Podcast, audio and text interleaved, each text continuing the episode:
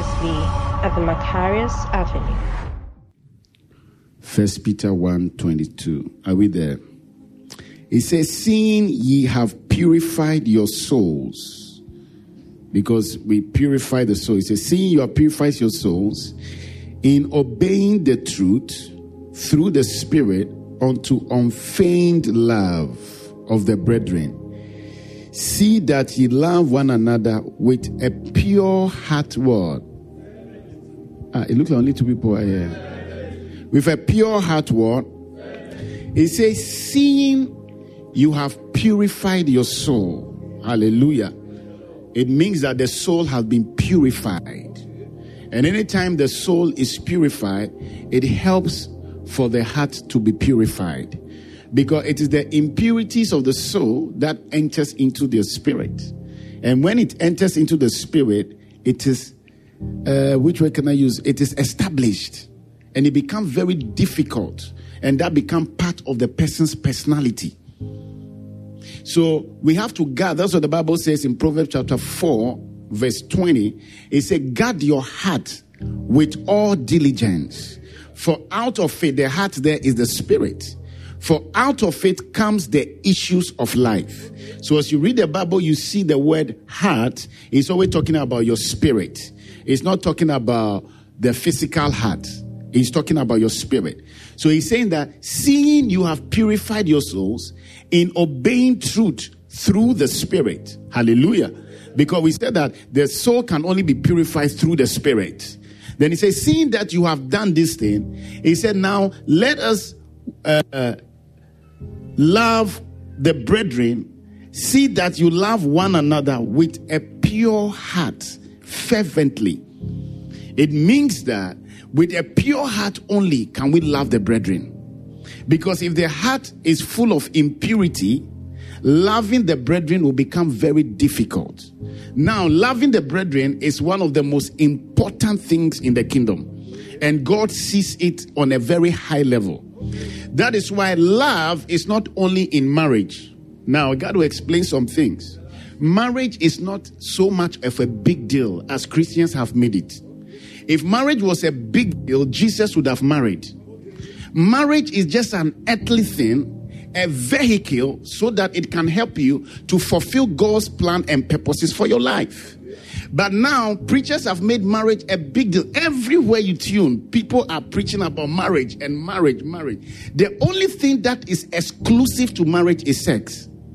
Apart from sex, everything else that you have to do to your wife or to your husband, you have to do it to the brethren.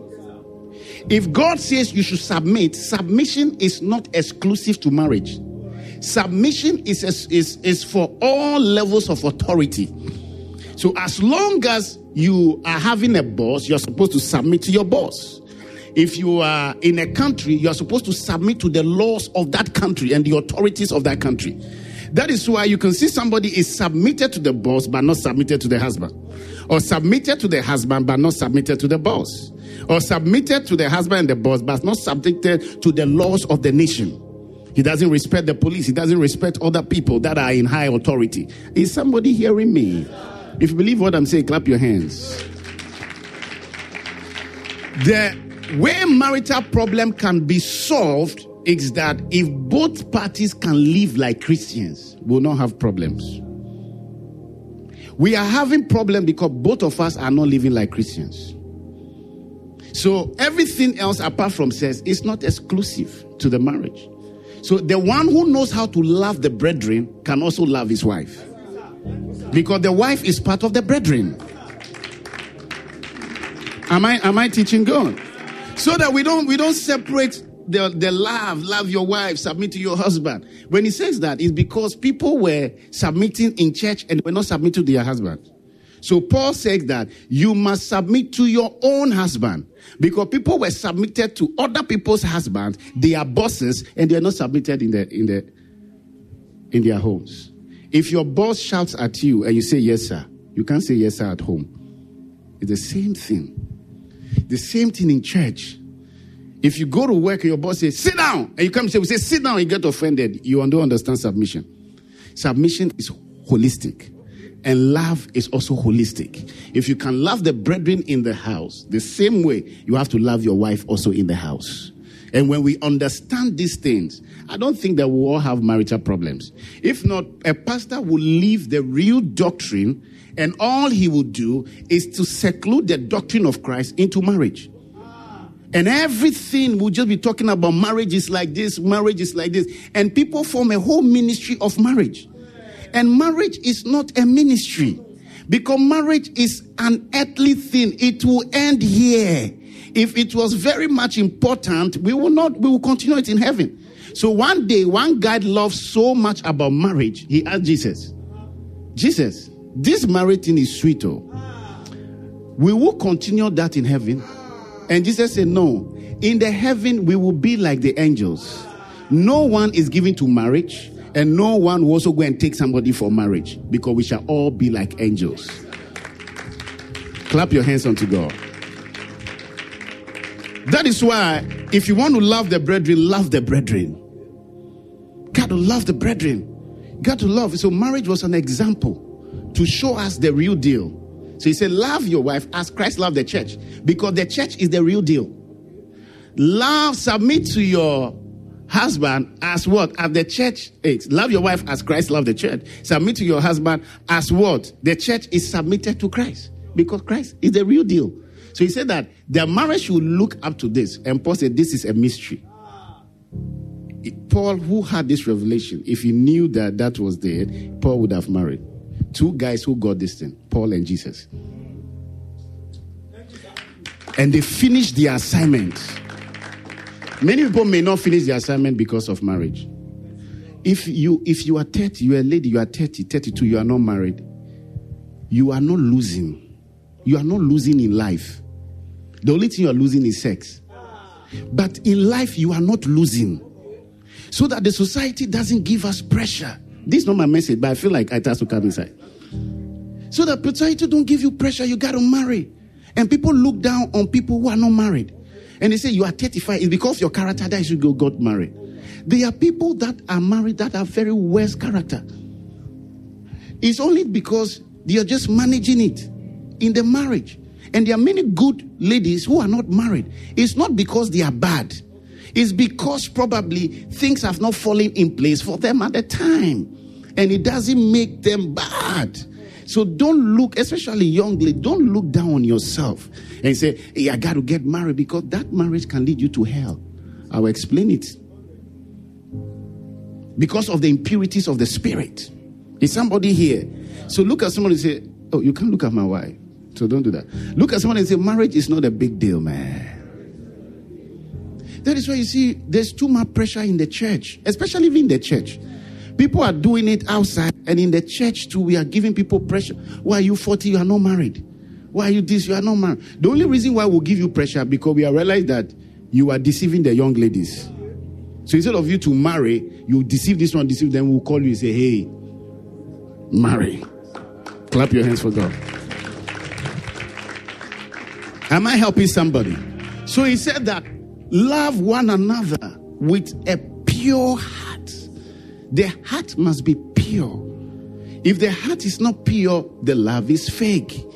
So we don't have to love the brethren by just saying, Oh, I love you, brother. I love you, sister, and we come to church. I love you with the love of the Lord, and we can hold our hand. I can see the glory of the Lord. And we finish and we hate one another.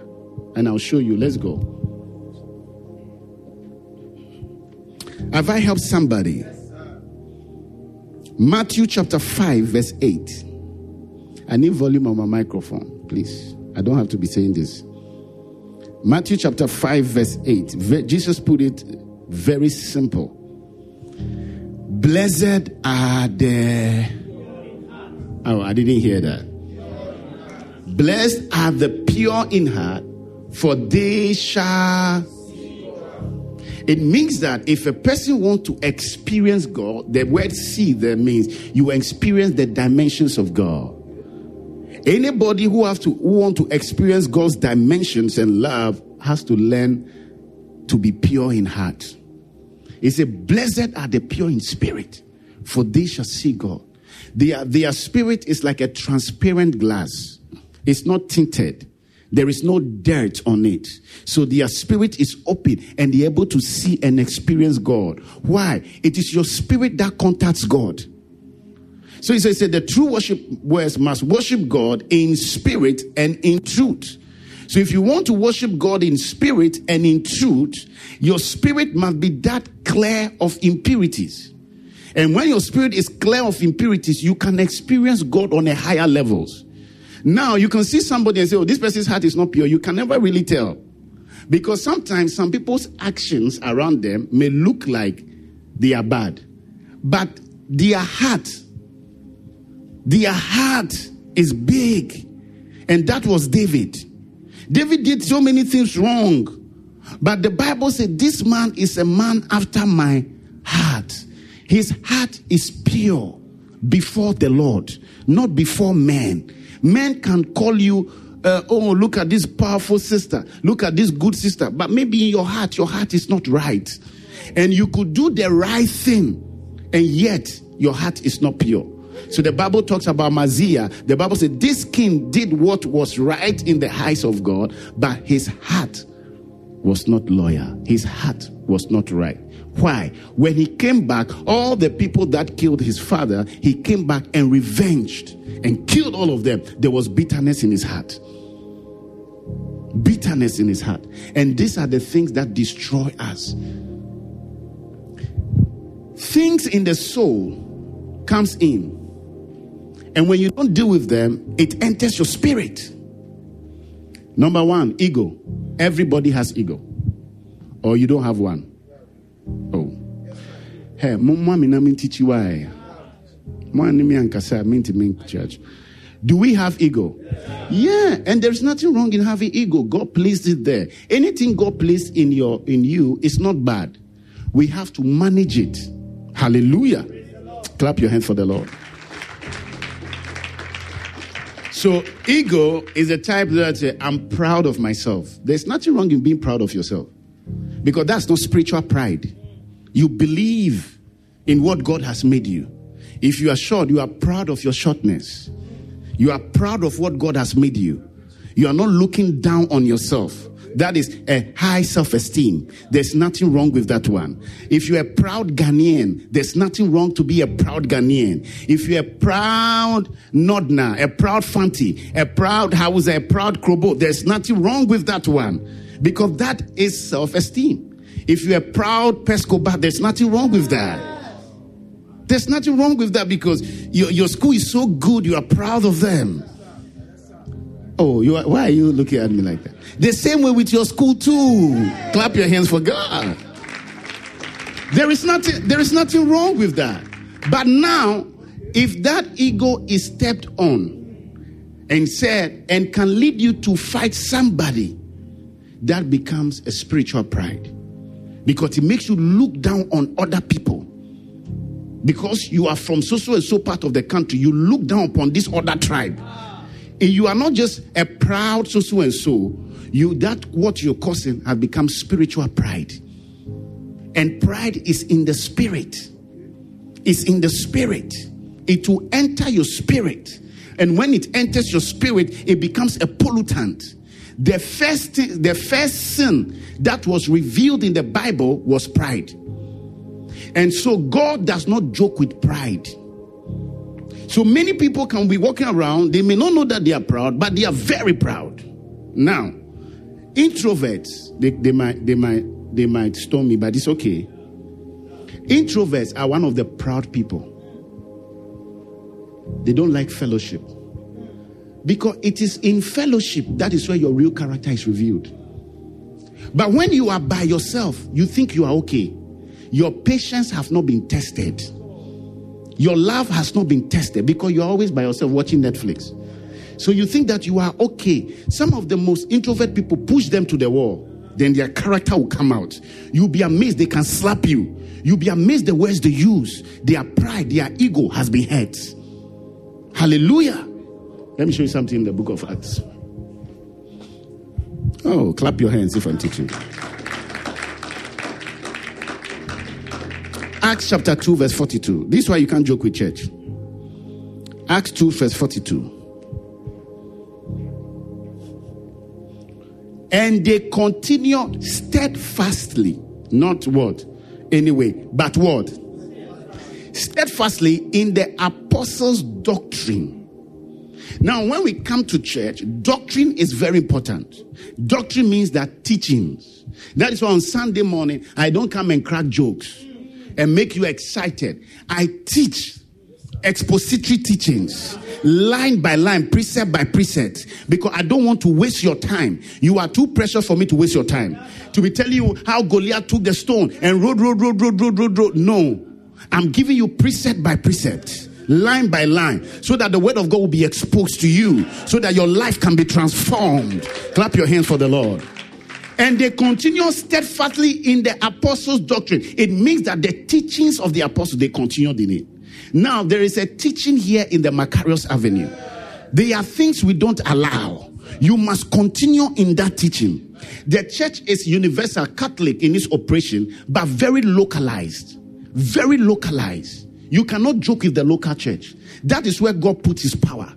So all Christians are the same all over the world, but we are localized in our operations. Meaning the guy who goes with method is different from the guy that is going to Presbytery by what they eat. But they are all Christians. The guy born in Ghana is different from the American, but we are all human beings. America is part of the universe. But America, the economy of America is better the economy of Ghana by every standard.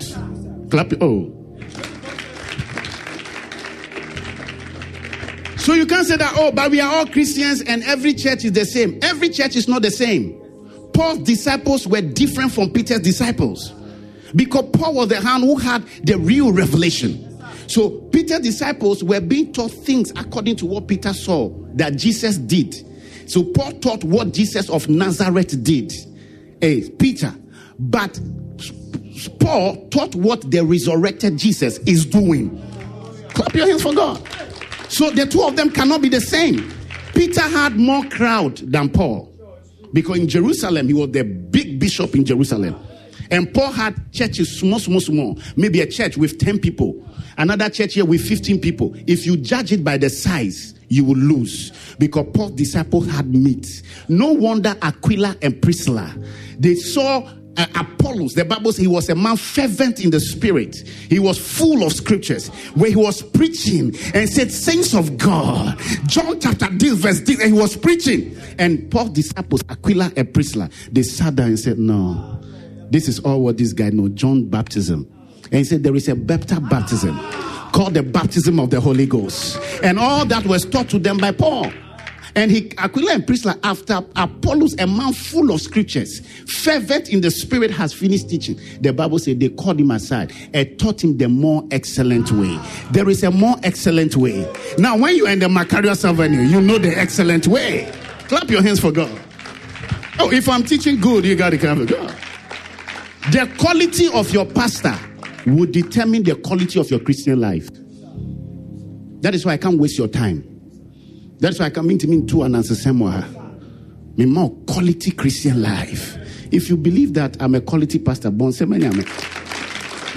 let it be from your heart. Don't say I say clap, say I clap. now, and they continue steadfastly in apostles' doctrine and fellowship. Let me jump the fellowship, I'll come to that. And in breaking of bread and in prayers. Four things that God left for us that the church must continually to do. This is what this is all church is about. Local church. This is all we are supposed to be doing. Every form of socialization is just adapt. This is what you are supposed to do. Drink up is just an adapt. Trips is, just, is an adapt. Marriage seminars is an adapt. Because if we do this, our marriages will be okay. I'm telling you, if you can continue steadfastly in the doctrine, that you have heard. This teaching, we have taught it over and over and over and over. If you continue, you can't fight with your husband. You can't fight with your wife. You will not quarrel. But when you are not continuing, that's why there's trouble. If you continue in fellowship, now fellowship is where the big deal is. God knows that He has put patience in your heart. He has put love in your heart. He has put long suffering. But that long suffering cannot be tested outside fellowship. So a group of believers must come together and we are all at different stage of growth so that the baby christian can cause you some trouble That is why a guy will come to church and say, Can you lend me 2,000 and not pay it back? He is showing you long suffering. And he's a brother. And somebody will say that, why are the people in the church doing this? No, he's part of the church. He's born again, spirit filled, heaven booked and confirmed, but he has some character, and God will use him to test you. And you have to learn it. You can only learn it in fellowship. That is why when things are happening, you say, I don't want to be part of the brethren. It means that you have shown that you are wiser than God. You don't want fellowship, and that is introverts. They come to church, they don't want to mingle with anybody. They say, As for me, as for me, they think that they are patient, and the only way their character is revealed is in a stronger fellowship called marriage. So most of the guys they see ladies in church say, "Get away, you a very oh, or a ding ding pound." You don't know her. Obioye oh, Dimbiano, he has not, the person has not expressed their character to you. So the person is so questioning who Jew. Her who Jewsness. Oh, Jesus. Their who must be shown in the fellowship of the brethren. And when you begin to fellowship with her one on one, that is why you realize that she can get very angry.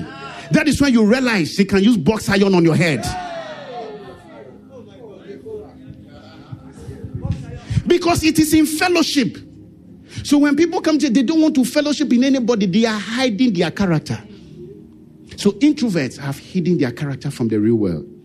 So they are always by themselves. Wait, wait till some of those people talk. I'm very careful nowadays to, to say this person or anyone you power, and I introduce you to the person. I will never do it again.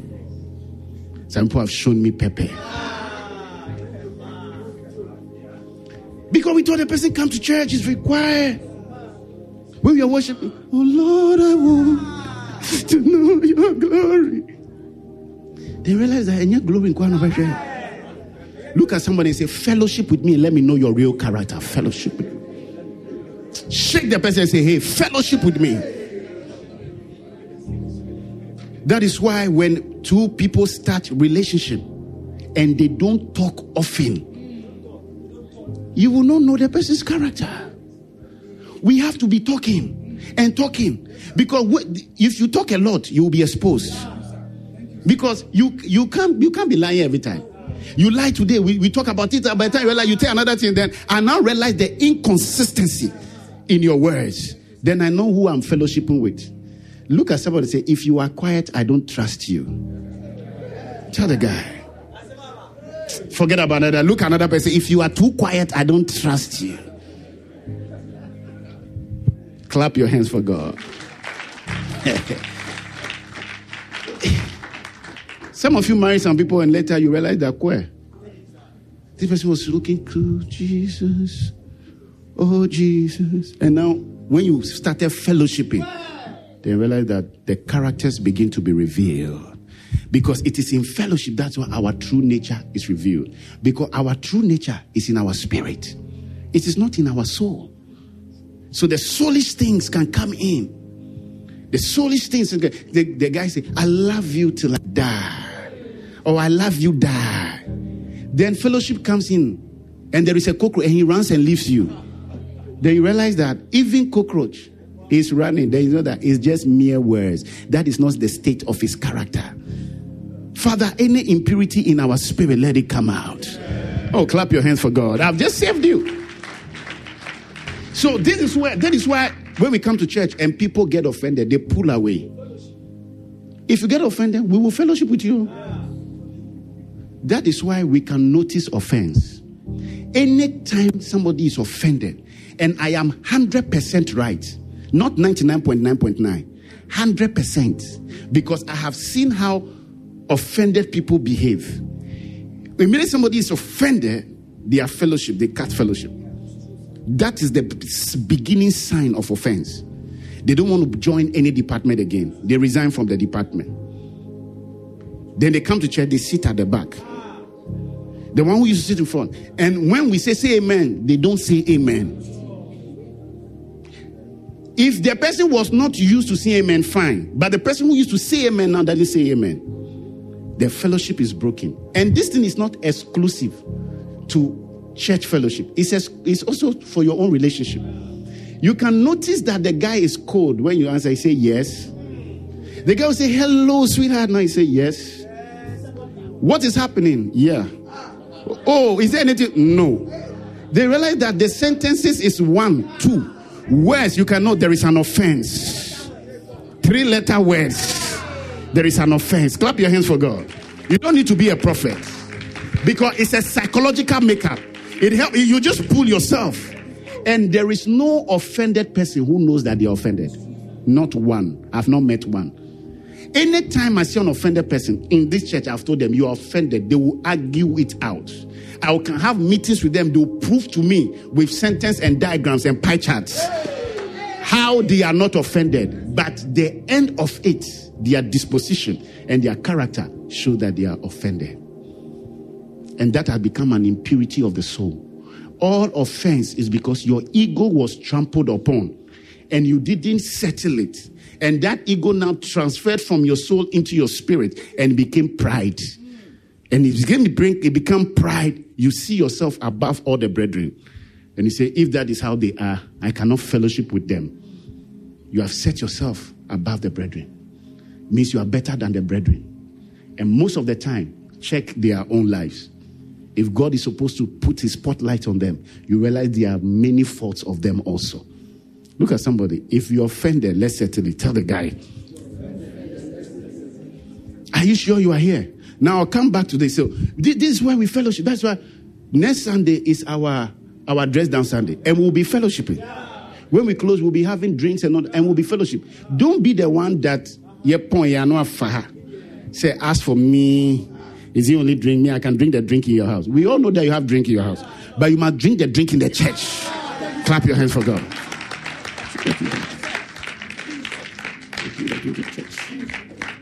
Look at somebody say, I love to fellowship with you. Let's fellowship. Let me know you. Can amen? Can the amen be louder? Then he said, in breaking of bread, we might be breaking bread in the church. But Paul came and changed this breaking of bread. Because now, when people came to church, people brought jollof, people, and it became a problem. So Paul now got a revelation that this is becoming a problem in the church. He said, in the night that Jesus was betrayed, this is what I've received of the Lord. In the night that he was betrayed, he took bread, and after he has broken, he said, This is my body. And he took uh, wine. After he had drank, he said that this is the cup of the New Testament. And he said, Let a man do this thing often. And as often as we do this, we remember the Lord's death. Hallelujah. And he said, Many has taken this thing unworthily. And because they have taken it unworthily, many die. And most often, in some churches, they think that this thing is about fornication. This is beyond that one. When he says that if you drink of the cup unworthily, it means that you are the one that doesn't forgive. Because the blood of Jesus came to cleanse us from sin. And Jesus says that as I forgive you, you forgive the brethren. So forgiveness is a fruit of the Spirit. We learn to forgive because Jesus forgave us. Hey, somebody here with me? Jesus has forgiven, so God forgive. That is why this thing, our Christian life, the part of forgiveness is the most difficult part. Because the guy is so wrong, he has so hurt you, yet Jesus said, forgive. And it's not easy. If you didn't forgive and you took the communion, he said that you have undermined the blood. You are taking it unworthily. Now, if you take the body unworthily, means that the one that despises the brethren, tramples down upon the brethren, gossips about the brethren, pull down the brethren, do things against the brethren, swindles the brethren. Then he comes and break the body. He said, Many die because of this. So if I have an issue with the brethren, I will solve it. Is somebody hearing me?